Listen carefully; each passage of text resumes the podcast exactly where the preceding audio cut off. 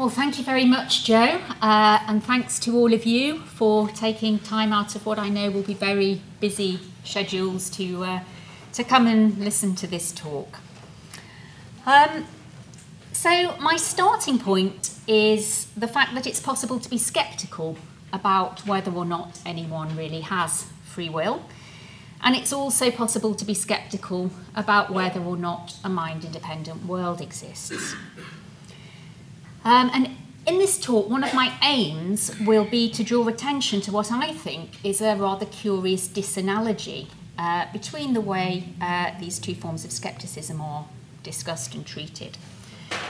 And the disanalogy, roughly speaking, consists in the fact that while the denial that we have free will is considered to be a sort of respectable philosophical position with plenty of adherents and so on, you know, there's plenty of people who uh, who are free will deniers.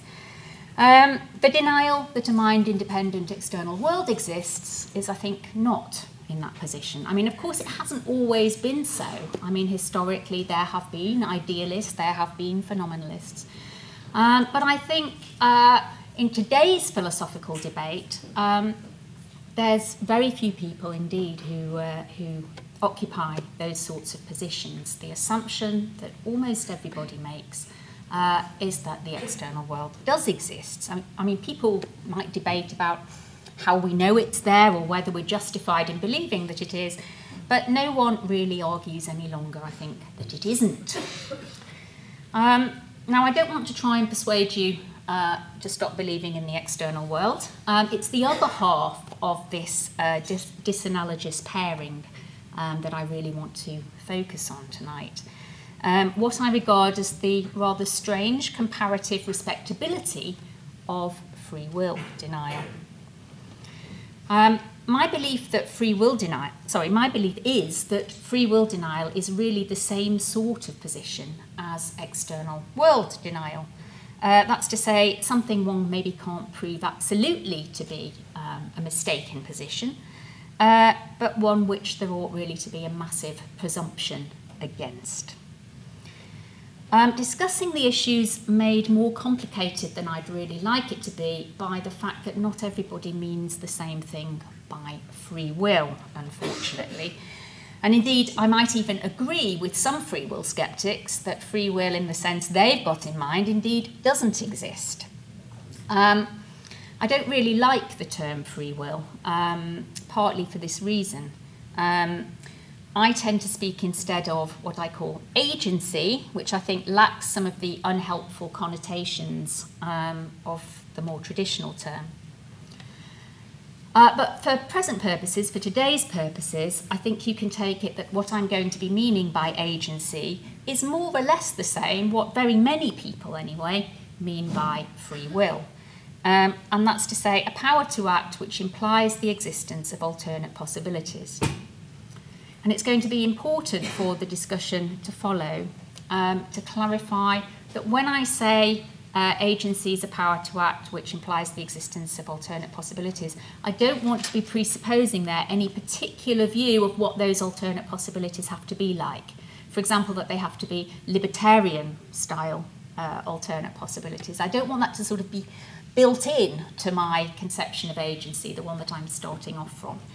Um, and so the, the concept of agency I want to be starting off from is comparatively weak. Um, it doesn't have libertarian presuppositions built into it immediately. And thus understood, I think, the denial of the existence of this power is, to my mind, um, really like the denial of the existence of the external world. That's to say, something which is barely comprehensible as the content of anyone's real belief or at least that's what I'm going to be trying to persuade you of. But I know I'm out of step.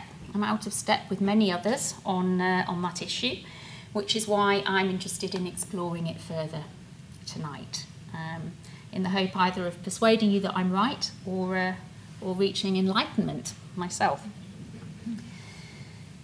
Now, of course, though I've said I don't want to build libertarian assumptions into my conception um, of the power I call agency. Um, I do, of course, think it's possible to argue from the existence of the power I call agency to the falsity of determinism. An argument's needed, but I think it is possible to, to make it. So this is an argument that I've offered uh, in my book, A Metaphysics for Freedom. So first premise, if determinism were true, there would be no agents. That's the position I call agency incompatibilism. Second premise, that there are agents, aren't there? And so the conclusion is determinism is not true. Okay, that's the argument in very skeletal form. But I found, presenting that argument over the years, that many people take issue with it. And by that I mean, I don't just mean they don't agree with the premises, okay? You can take issue with A1 and you can take issue with A2, and I've got absolutely no problem with that at all. Those are perfectly fine things to talk about and dispute, uh, and I like to talk about and dispute them. Um, as, as I see it, uh, whether A1 is true is the issue between compatibilists and libertarians. And whether A2 is true is the issue between compatibilists and libertarians on the one hand and hard determinists on the other. At least that's, that's one way to see it. But both compatibilists and hard determinists, I've found, are apt to find fault not merely with the premises of the argument from, from agency incompatibilism to the falsity of determinism, but with what one might call its dialectical propriety they think there's something wrong with it as a kind of dialectical move. And that's really what I want to um, focus on um, at the start of this talk. For example, many compatibilists are convinced, more or less a priori, that that first premise just sort of must be false. Not that it is, not just that it is, but that it must be. Because they think they can sort of see straight away without even considering directly what the relationship between determinism and agency might be. That if they were to let the first premise through, the argument would prove too much. It would prove more than it ought to be able to prove. And hard determinists, for their part, well, they're inclined to say that the second premise begs the question. They're inclined to say something like this How can you be in a position to assert the existence of alternative possibility entailing agency when we don't know whether there are any alternate possibilities because we don't know whether determinism is true. And as I've said, I'm fine, of course, with the claim that premise one is false. I'm fine with the claim that premise two is false in the sense that, you know, those are those are reasonable points to make, and I'm happy to argue about them. But I am not fine with the claim that premise one just must be false um, on the grounds that it results too easily in an argument for the conclusion AC of a kind that ought not to be able to be possible to make. And neither am I okay with the claim that A2 is question begging. Um, I think both these claims uh, of dialectical impropriety, as I'm putting it, are ultimately traceable um, to the same problematic thought about the kind of thesis that determinism must be. Uh, and the consequent thought that whatever else we do with our argumentation, we've got to hold on to the idea that we don't know and couldn't know merely by means of philosophical argumentation that determinism is false. And it's that idea that I want to focus on tonight. I was first prompted to think more um, about this issue by Bob Lockie's interesting discussion of the so called lazy argument uh, in his recent book, Free Will and Epistemology, which I very much recommend to those of you who haven't come across it yet. The lazy argument is uh, an ancient argument. Um, which many commentators have supposed is intended to prove, given certain suppositions, that there's no point in doing anything. That's why it's called the lazy argument. You might as well sit around do nothing because there's no point, it's always futile. Um, and of course, as, as is the way with historical arguments, there are lots and lots of disputes about how exactly it's supposed to go, but roughly we can say it's, it's something like this. So, first premise if it's determined or fated that P it must be futile to make efforts to avoid P. But equally, if it's determined or fated that not P, it's going to be futile to make efforts to ensure that P. So, conclusion, in respect of all those things that are determined or fated either to be or not to be, it follows that all our efforts are always entirely futile. Okay. Now, the lazy argument has generally been considered to be a sophism. Uh, it was judged fallacious by Chrysippus in Origen in ancient times. Uh, it's also been judged fallacious by a range of subsequent commentators, uh, including Cicero, Leibniz, um, John Martin Fischer in our, in our own day, and Susanna Bobzien, uh, to, na- to name a few. But Lockie argues, I think rather interestingly, that there's more to be said for the argument than might initially be thought. Uh, and in particular, he contends that part of the problem is that the argument's been historically misunderstood as an argument for laziness uh, or doing nothing, when it should rather have been understood as an argument which is an attempt to refute determinism. Lockie says uh, that the defenders of the lazy argument aren't defending its con- conclusion of futility or impotence, a decision to do nothing. He's saying that since any such conclusion is untenable, so is determinism. The argument, that is, is that since our efforts would be futile if determinism were true, and since plainly they're not thus futile, or perhaps slightly less strongly, can't be accepted to be futile by anyone who wants to engage in argument at all, Lockie kind of veers between those two uh, interpretations. Determinism must be false. Okay. So the argument's intended to be essentially an argument by modus tollens. From this conclusion, LC1, that continues like this. So we start with the conclusion of that previous argument and then we move on, L3. But it's not the case that all our efforts uh, are always entirely futile. Therefore, it's not the case that all things are determined either to be or not to be. That's to say, universal determinism is false. That's how Lockie interprets the lazy argument. I think we can be fairly confident that Lockie's right um, that historically speaking, the lazy argument was intended to serve as a refutation of Stoic determinist principles. I'm not qualified to say that. Um, I say it uh, based on um, what I think is the very authoritative treatment uh, that Susanna Bobzien gives in her, in her uh, masterly treatment of this argument. Um, and I'm, I'm just inclined to take her word for it that it is intended as a, an anti determinist argument. But the historical point is of much less interest to me um, than the fact of the subsequent misinterpretation. Um, in support of which Lockie cites quite a lot of evidence. A lot of people have taken it the other way as an argument for, for laziness.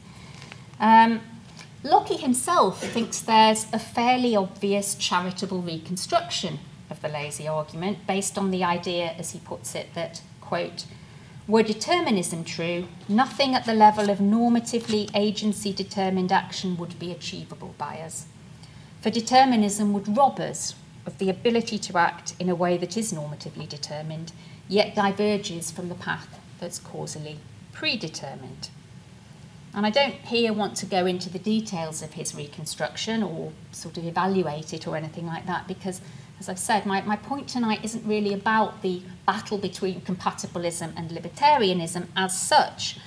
My point is really about the fact that I think some kinds of libertarian argument don't even get the airplay they deserve because people don't recognise them as the attempts to establish the falsity of determinism that they're intended to be.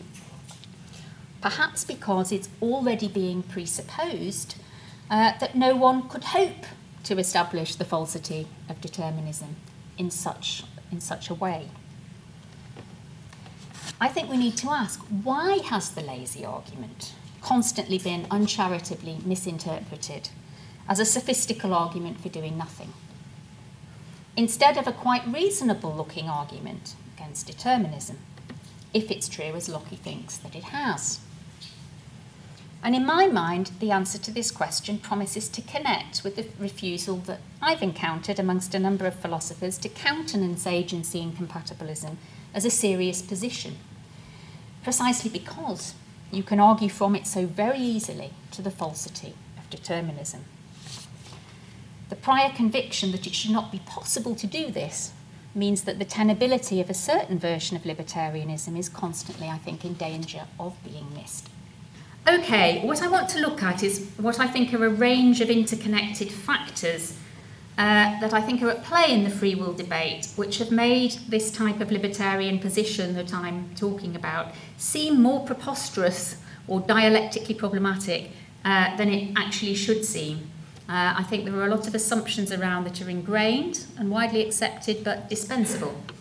Um, and in the next part of the talk, I want to explain what some of those are before turning at the, at the end to draw on some comparisons with the external world debate, uh, which I think can help to bolster um, the case I want to make. So, I want to start by saying some things about conditionals. Uh, I'm slightly terrified uh, at this point because I've noticed that Dorothy Edgington is in the audience, and I don't actually know very much at all about conditionals. So, um, so, Dorothy, I apologise if I make some, some very silly blunders um, in this part. Um, I think one of the factors that's apt to exacerbate the sense that the libertarian's doing something outrageous or in some sense underhand or problematic uh, when she offers anti-determinist arguments uh, like mine or uh, like the lazy argument is the tendency to formulate the conditional from which the argument begins using uh, an indicative rather than a subjunctive conditional. Uh, I mean, Lockie's discussion of the lazy argument uses an indicative. It's not pressed on him, you know, that's, it's his formulation. He's chosen to formulate it this way. So we have, roughly speaking, summarized and simplified, it's something like this. If determinism is true, all our efforts are futile, conditional premise. It's not the case that all our efforts are futile, second premise. Therefore, conclusion, determinism's not true. Uh, I take it there's nothing wrong with the formal validity of that argument and that the substantive task is going to be about establishing the premises. Okay. But what I want to draw attention to is a feature that I think makes the conditional premise RL1 there um, seem not merely, you know, controversial and in need of argument and so on, but more fundamentally functionally problematic as a premise in the argument it's meant to subserve. And that's an assumption that I think is encoded in the grammar of the indicative conditional. The assumption that I shall, as I shall put it, that determinism is a live option. So consider these two claims. We've got RL1 from the previous argument. Uh, if determinism is true, all our efforts are futile. That's the indicative conditional. And compare it with RL, what I've called RLS2 there. If determinism were true, all our efforts would be futile. That's the subjunctive conditional. What's the difference? What's the difference between the two? Well, it's notoriously not easy uh, to give a general account of that difference. Um, and obviously, here's not the place to, uh, to defend any particular uh, theory, much less develop any particular theory. Um, but I think it's, it's fair to say that many prominent accounts uh, of the distinction between uh, indicative uh, and subjunctive conditionals in the literature at least incorporate the idea that one very important difference between, between the two concerns the presupposed epistemological position of the parties to the conversation in which the conditional is proffered. So, in offering an indicative conditional in particular, one seems to signal agreement with the presupposition that the antecedent is possibly true for all that's known to the partners in the conversation at the point at which the conditional is offered.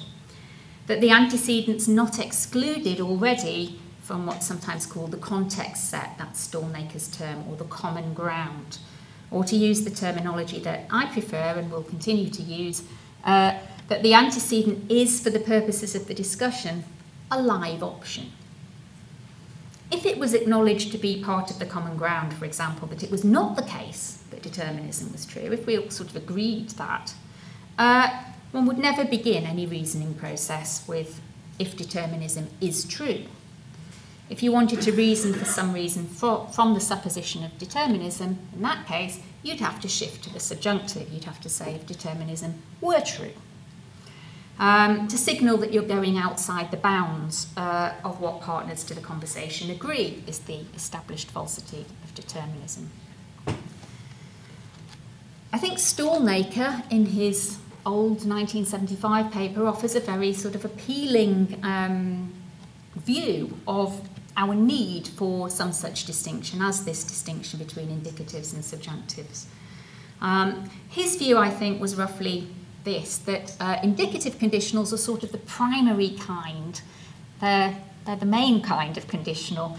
Uh, and they're the kind we put to use in lots of practical contexts contexts of deliberation, trying to decide what to do, contingency planning, so on and so forth. Um, and he argues that they can only really serve those very important functions properly um, if it's a normal expectation um, when we use them that we're only in the business of considering worlds that we don't already know to be non actual worlds. However, he notes, there can of course be all sorts of special purposes for which, you know, we might need to kind of reach outside the realms of uh, the what we know to be uh, actual. Um, and quantify over worlds which include some which uh, we agree for the purpose of, purposes of discussion uh, to be non-actual, or at least which might be non-actual. And when we do that, he says, we need to signal that that's what we're doing. Uh, and that's what subjunctive grammar's for, uh, is what he says. Um, so the subjunctive normally then marks the fact that in one way or another we're kind of straying outside the bounds of uh, the realm of epistemic possibility. In quite what way we're straying outside the bounds of epistemic possibility is a matter of substantial controversy. Uh, it's a nice initial thought to think, oh well, subjunctives are basically counterfactuals. You know, we're we're moving into the realm of the counterfactual when we use a subjunctive, but that that can't be right. There are examples like that one, uh, familiar from the literature. If Jones had taken arsenic, he would have shown just exactly those symptoms he does in fact show. You know, someone can use that as part of an argument uh, that Jones has indeed taken arsenic, so it can't be a presupposition of a person using uh, the argument in that way um, that uh, we're moving out into counterfactual realms. Um, some have suggested, well, it's not that the uh, not that we're moving into counterfactual realms, but that we're moving into um, realms in which it's at least epistemically possible that the antecedent's false, but uh, there are counterexamples to that suggestion as well. And as far as I'm aware, the debate's still kind of raging about what exactly um, are the presuppositions of subjunctive conditionals. But for my purposes, I don't think it's going to be necessary to plump for any particular account, um, as long as it can be agreed that it is, at any rate, a normal presupposition of the indicative conditional, um, that we remain within the realm of live options when we use them. And that's, that's the premise I'm going to require. So now let's go back to the lazy argument with that little interlude about conditionals uh, behind us. So this, as I've said, uh, is the skeletal form of, um, of Lockie's lazy argument. Can you, it, are you hearing me now, by the way? Is, it, is the volume okay? It's okay. Good. Okay. Um, so suppose one's trying, as Lockie thinks the Stoics' opponents were trying, uh, to offer an argument that shows that determinism's false, and proposes to set off from the conditional premise there RL1 if determinism's true all our efforts are futile. Now, as it stands, that's an indicative conditional, and so by the principles we've been discussing so far, it should only involve quantification over worlds which are not taken to be already excluded from the common ground. Worlds which no one who's a party to the conversation already takes to be a non live option. But this, I want to claim, means that presenting the argument in this particular way with a conditional premise in the indicative can skew the playing field against the effectiveness of the libertarian argument as a persuasive strategy. The indicative conditional signals to an audience that determinism is being acknowledged by the presenter of the argument to be within the realm of live options. But it's arguable that she shouldn't signal this because it's not what she thinks, after all. She thinks that determinism is incompatible with agency, and she thinks that agency clearly exists. So determinism is for her not within the realm of live options. Uh, and so you might think she should be going for that instead, the subjunctive version. If determinism were true, all our efforts would be futile. It's not the case that all our efforts are futile, so determinism is not true. You might think that should be the move.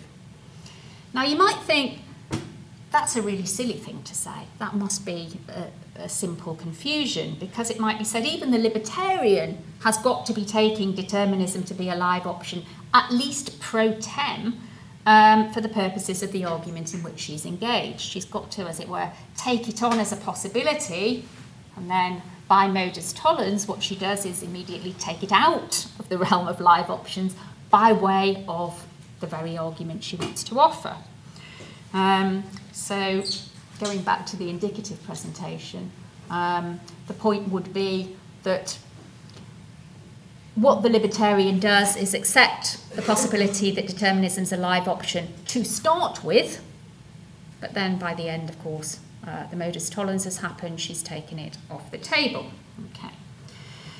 And that's right, of course. That, that, is, that is what modus tollens is supposed to do. It's supposed to take you from initial uncertainty or disagreement, uh, use the uh, truth of the intervening premise to get to uh, the conclusion of the falsity of the antecedent.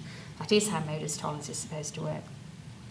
But the trouble is, I think, um, that many of the libertarians' compatibilist opponents will take it to be obvious for independent reasons, for independent reasons, that no mere philosophical argument, particularly one with what they will want to regard uh, as an obviously true second premise, can possibly be capable of taking one on this journey to the alleged falsity of determinism.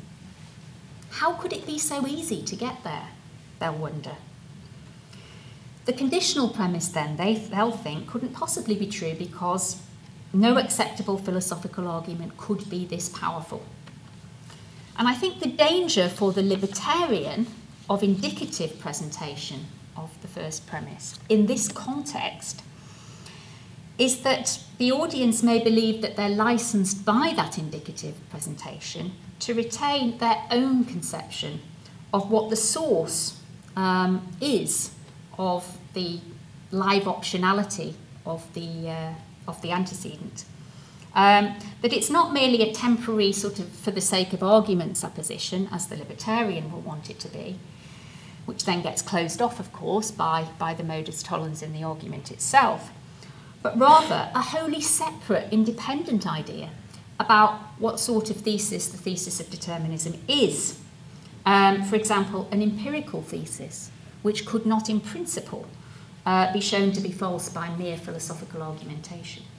That's the danger, I think, of starting in the indicative, is that you invite compatibilists to bring that presupposition into the argument where actually for the libertarian it should have no place. And of course, if that's their view, they'll be likely to infer immediately and independently of any separate consideration of it that the conditional premise is gonna, has got to be at fault.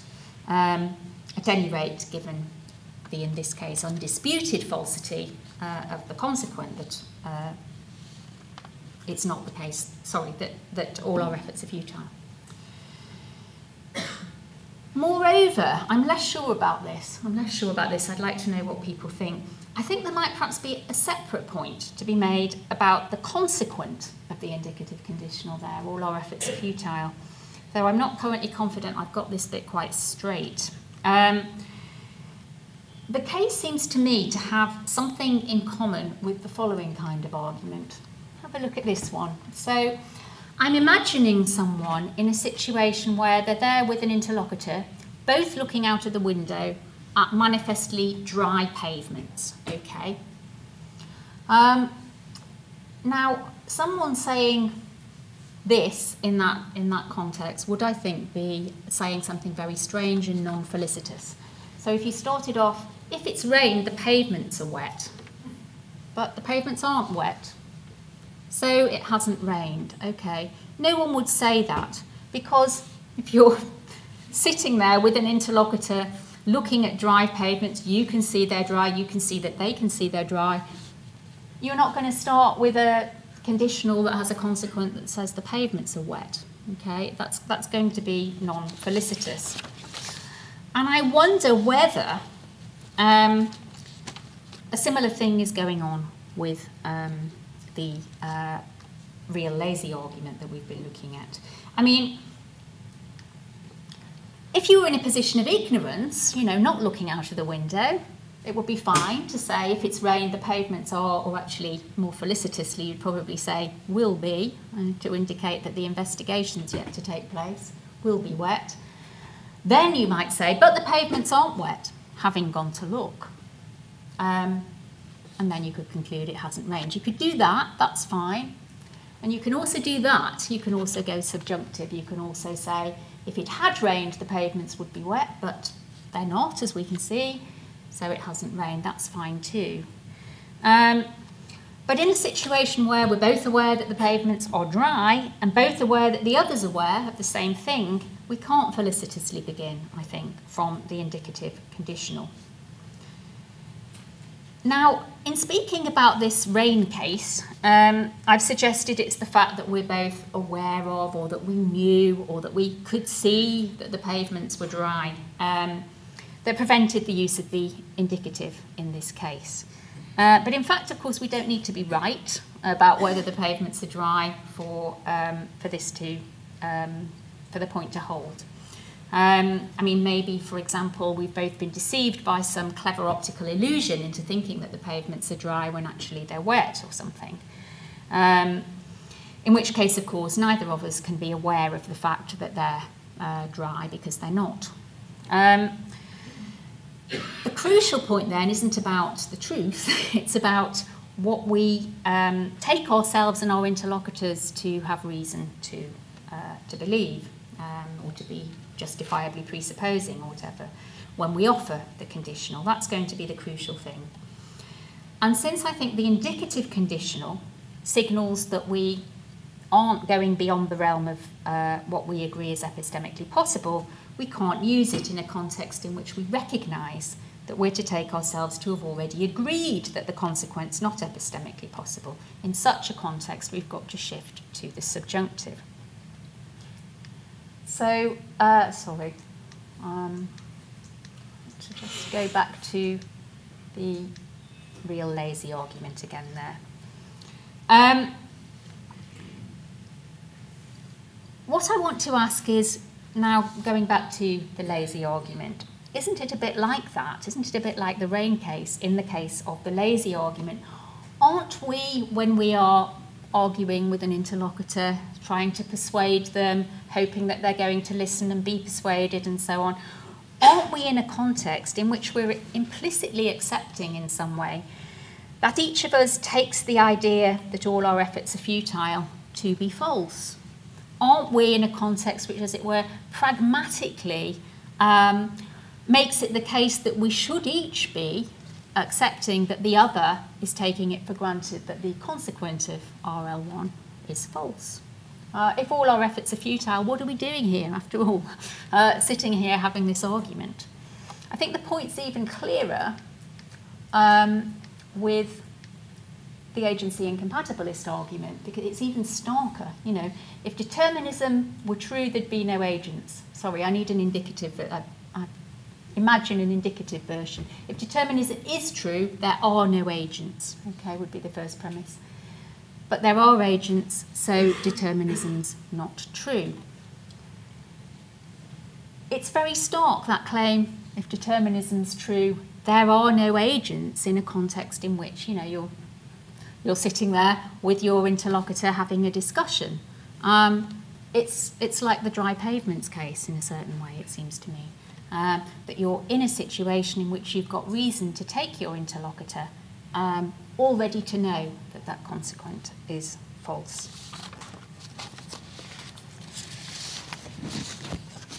I prefer to offer the argument from um, agency incompatibilism in subjunctive mode for that reason. Okay. Um, I think. It, oh, I'm sorry. I've moved away again. Right. I, sorry. I'll repeat that. I prefer to offer the argument for agency incompatibilism in the subjunctive mode because I think it invites less starkly that sense of non-felicitousness um, that I think the indicative presentation uh, invites. Um, what happens when, um, I mean, I, I present the argument in this way, but often my opponents try to pin on me an indicative version of the argument, um, starting from the premise if determinism is true, there are no agents. Um, and with that argument, they're inclined to find fault. They say to me, for example, look, you're saying that if determinism is true, there aren't any agents. But obviously, we both agree, don't we, that there are agents, aren't there? Um, so your position's kind of crazy. Um, you're saying that if it were to turn out that determinism's true, as of course it very well might be, um, there wouldn't be any agents. But we surely know that there are. So your conditional's just got to be unacceptable. But of course, my response would be that the argument stated in the subjunctive fashion I prefer precisely gives me reason to believe that determinism will not turn out to be true. And for one who thinks that so, the indicative conditional is not going to be a felicitous mode of presentation of the argument. And moreover, I think for anyone who uh, is debating with a person who takes an antecedent to be outside the realm uh, of epistemic possibility, the felicitous choice is always going to be the subjunctive conditional, because that's maximally inclusive of debaters who sort of take themselves to be in different epistemic uh, starting points. Okay, so much for conditionals. What I next want to ask is why exactly both opponents and indeed proponents uh, of arguments like the real lazy argument and the agency incompatibilist argument often default to this live optional presentation of the case, when that is, as I've tried to explain, a less fair, a less clear, a less good means of presenting what the argument's trying to get over. And I think the reason's quite a simple one. The reason is that determinism has in fact been treated throughout the history of philosophy as though it were a live option. It's been treated as a thesis that, for all we know, might be true. And I think you find the contemporary version of this view stated very often in the free will literature. Um, it's that whether or not determinism is true is an empirical question. Um, Fischer says, for example, it's got to be left to the men in white coats. The men in white coats are going to decide whether determinism is true. Um, it's an essentially scientific matter, in other words, which we philosophers have really got no business um, getting ourselves involved in. Our job is to figure out what would follow from the truth of determinism, not to try to get involved in the question, you know, whether, whether or not uh, it, it, actually, it actually holds. And in such a context as this, I think it's very natural, of course, to go for a live option reading um, of the crucial argument, um, because the context is one in which it's being taken for granted that determinism is a live option. Um, and indeed, in that context, the subjunctive version of the argument, which arrives so swiftly, so readily uh, at the conclusion that determinism is false, might just look like a proof of the silliness of its own first premise an argument that just results sort of so straightforwardly in the conclusion that determinism is false um, that it looks as though there must be something wrong with it. But I'm, of course, very interested in this silly looking argument.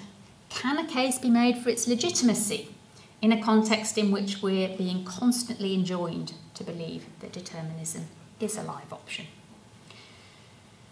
Well, it's at this point that I want to begin to introduce uh, some comparisons with the external world debate that I think could possibly help us.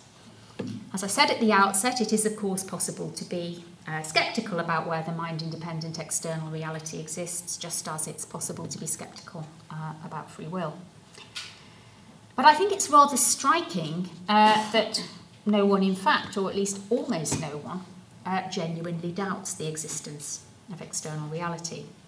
Uh, we often have radical conclusions about what we can know, what we can justifiably believe, what we can prove, all that kind of thing. But on the whole, uh, the conclusions are thoroughly epistemic. Uh, no one seriously worries, or no one much, I think anyway, seriously worries uh, about the existence of the external world. But by contrast, people really do worry. They really do worry um, about the possibility um, that free will doesn't exist, alternate possibility involving free will doesn't exist. And even those who are inclined to think there probably is such a thing are still, you know, they're, they're a little bit anxious, they're a little bit tentative about it. And I think that's a very interesting disparity on which we've got reason to reflect because I think it bears on the question just how dialectically preposterous it might be just to sort of assert that there's agency. You know, just say, well, I know this, as well as I know anything, you know, I can't imagine a premise that I can establish with more certainty than the premise that uh, there, there is agency. Um, I think that's how many people think about the, uh, the premise that there's an external world, that the premises on which one might think to doubt it are going to be known less securely, less certainly um, than the premise that the external world exists in the first place. Why is that? I mean, why why do people feel so secure about their the, the existence of the external world? I think it's an interesting question, and I think there are different reasons.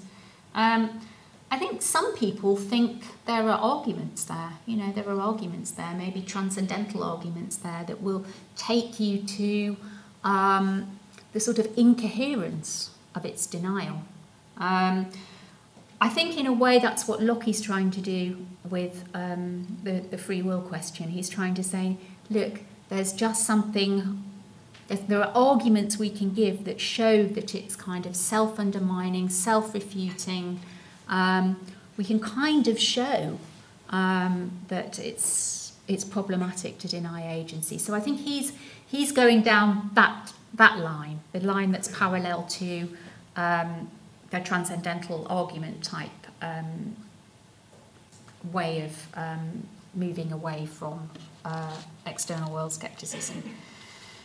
But I think, you know, lots of people don't think there are acceptable transcendental arguments uh, pertaining to the existence of the external world.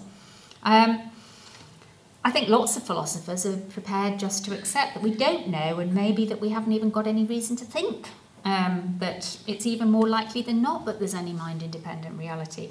Um, and they don't think any transcendental argument's going to come riding to the rescue either. But still, they don't accept that the non existence of mind independent reality is a properly live option. They just kind of note the skeptical arguments with interest and they move on.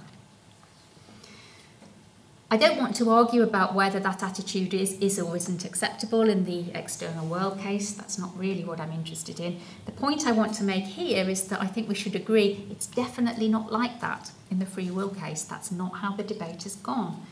The debate about free will is unquestionably really live. There are lots who seriously doubt the existence of alternate possibility involving free will in a way that I think pretty much no one seriously doubts the existence of the mind independent world. And that's no doubt, I think, connected to the temptingness of live option readings of the relevant arguments. And I now want to uh, move to have a think about why this disanalogy might exist and end by suggesting we ought to question it. Okay, so the first reason I think people are inclined to suppose that determinism's a live option is the one I've already mentioned. It's assumed that determinism's an empirical thesis. But I think we need to ask why? Why are we assuming that determinism's an empirical thesis? Where's, where's that idea coming from? And I think the answer to that question really is that we are operating these days with a very problematic definition of determinism. I mean, there are lots of definitions of determinism around, but lots of them look something like that. That's Fischer's definition of determinism. So he says, for any given time, a complete statement of the non relational facts about that time, together with a complete statement of the laws of nature, entails entails, that's my italics, every truth as to what happens after that time. So, is that true? Is that true? Nobody knows. It's very natural to say nobody knows because nobody's got those crucial complete statements to hand. Uh, so nobody can kind of run them through a logic tree or whatever to find out where whether determinism's true. And probably no one ever is going to have those crucial statements to hand. But if anyone ever does have them, well, it'll be scientists because they're in charge of providing the complete statement of the laws of nature um, maybe they're also in charge of saying what the empirical facts are at any given time. A lot of people do think that. So, probably the necessary knowledge is never going to be available. Um, but even if it is, it's not going to come from a priori theorising or pure argumentation. So, in the meantime, we're going to have to content ourselves as philosophers um, with just deciding really, well, what we would say um, if determinism turned out to be true uh, as well it might, as it were. And that's got to be the limit of our ambition. I think that's a very, very common way of thinking about determinism. Um, so that's the first encouragement to what I'm calling live option thinking.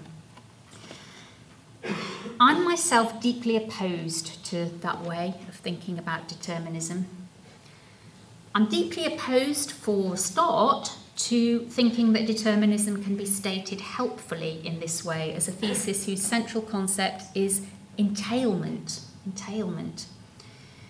The main problem, I think, with doing it that way is that certain views, which in, my view are utterly unthreatening to free will or agency or anything like that, um, are then consistent with the definition. Views, for example, according to which the laws of nature are what have been called non governing laws, non governing laws, sort of mere useful Humean generalizations or something like that, um, which don't impose any actual constraints on the forward flow of reality at all. But no one concerned about free will, it seems to me, need worry about determinism if that's all the laws are you know, if it's just one little thing and then another, a la Lewis, a la Hume, um, we can all agree to be compatibilists and go home, it seems to me. The worrying conceptions of determinism, the ones which truly threaten free will, are the ones whose central concept is not entailment, but necessitation, conceived of as something like a metaphysical, real worldly relation uh, in which things make other things happen in some way. Um, I think we should remember that before philosophers talked about determinism and wondered about whether it was compatible with free will, they talked about the doctrine of necessity.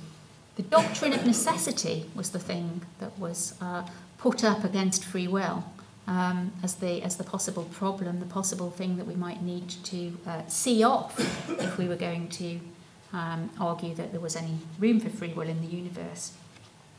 And my view is that if we're going to bother about whether determinism is or isn't compatible with free will, let's start with a conception of determinism that at least does look quite scary, you know, that does look as though it might be threatening to free will, rather than one that seems to me, and indeed to many compatibilists, uh, as though it's clearly compatible with it.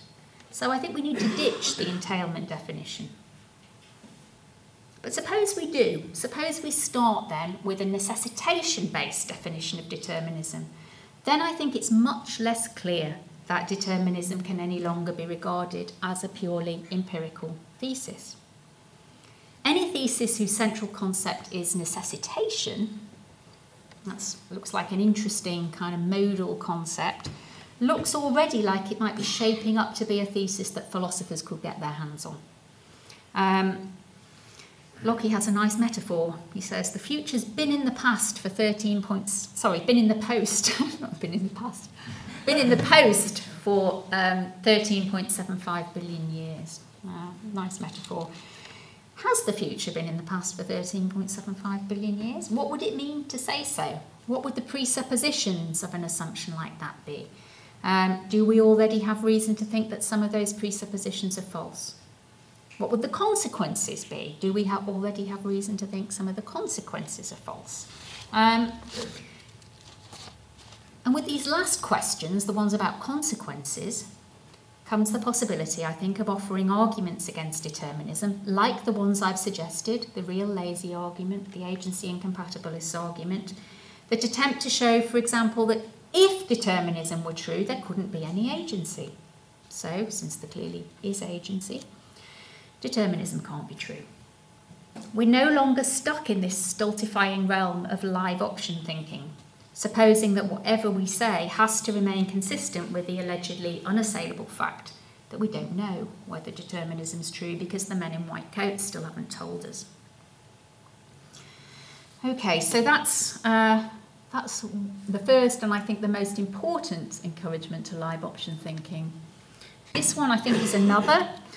Um, that there's a close association, obviously, between the debate about free will and debates about moral responsibility uh, and things like punishment and blame uh, and so on. Um, there's these worrying examples that crowd our brains. We, we think about Phineas Gage, for example, um, uh, whose personality changed drastically when an iron rod entered his brain following a serious accident. Um, there are the effects of drugs, uh, which can render us happier or more docile or paranoid or anxious or whatever, um, suggesting that brain chemistry for which we're not responsible might play a large role in determining what kinds of people we actually turn out to be and what kinds of things we, we do. And then there are difficult upbringings, which make it difficult, maybe impossible, for children to lead successful, happy, independent adult lives. Um, there are, in other words, all these sort of undeniable islands of local influence, as I'd like to put it, um, where you know these factors which, having been present in individual cases, we judge that uh, free will, the free will of the agent, has been impaired. So we've discovered these islands, we think, these islands of local influence. Um, but then I think it's very, very easy to get sucked into the thought that, you know, what's to say? What's to say the whole of a person's behaviour, uh, if we only knew it, isn't completely determined by factors like that. Um, factors which are such that no individual's responsible for them. And then I think we're in the ballpark of another kind of argument um, that the non existence of free will has surely got to be considered to be a live option.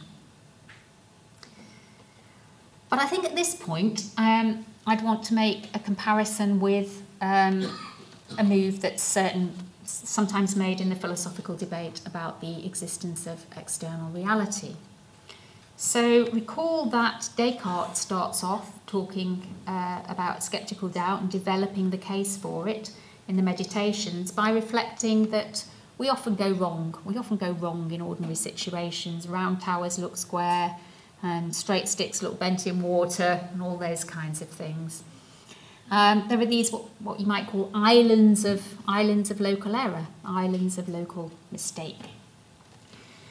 But as I'm sure many of you who studied the meditations will remember, uh, there's a very stock objection um, to that line of thinking in the literature, um, which says, look, you, you can't infer safely from the fact that we might make mistakes about the odd tower or the odd stick um, that I might be completely mistaken about the existence of the entire external world. You can't make that move. So you can't infer uh, the possibility of global error from these local local issues. Um, there's that nice uh, nice phrase uh, that the move from the ubiquitous possibility of error to the possibility of ubiquitous error is, is fallacious. But I think in the literature on free will, we are often encouraged to accept as a serious possibility what is, to my mind, a sort of equally preposterous, totalising move um, to the thesis of determinism, partly on the basis of similarly local phenomena, the existence of these islands of local influence um, in the causal stories that underpin behaviour. Now, of course, I'm not suggesting for a minute that the islands ought to be ignored or that they're not important or that they don't absolve people from responsibility or anything like that. All I'm saying is that the existence of these islands of local influence no more suggests that global determinism is true than the fact that we make mistakes about towers and sticks suggests we've got reason to worry about the external world.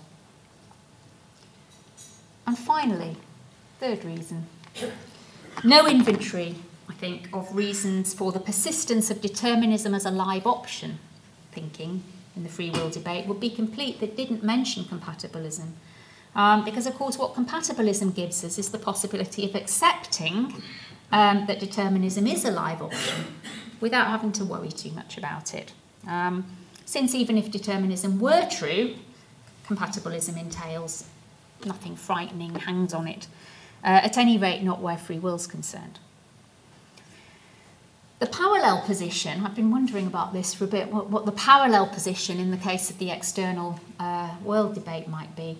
And I think it might be a sort of agnostic quietism, something like that. Someone who thought that, uh, well, maybe we don't know um, whether or not there's a mind independent reality, uh, but we kind of know there's something anyhow. Um, and then whatever the nature of that something turns out to be, uh, no difference to anything that matters could possibly be made um, by any discovery pertaining to that nature.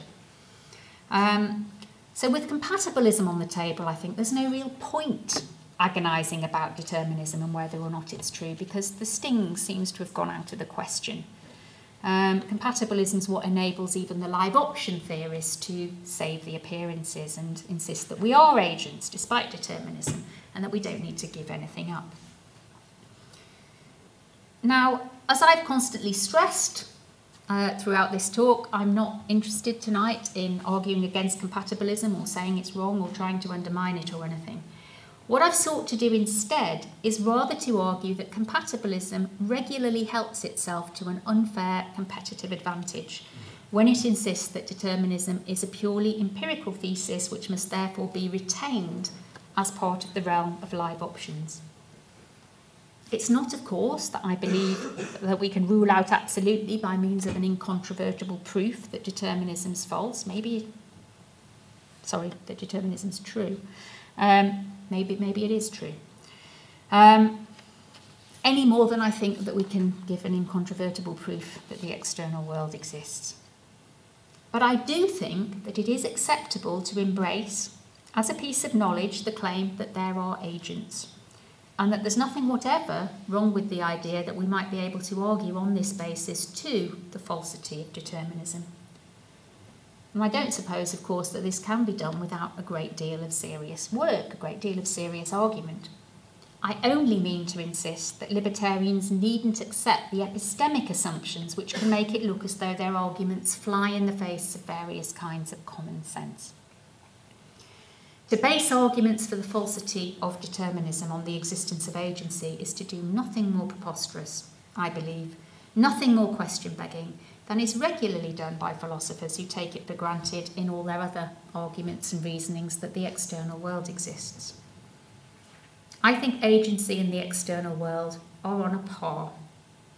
We can deny neither without undermining the very things which make all our enterprises, including argumentation, possible. Thank you.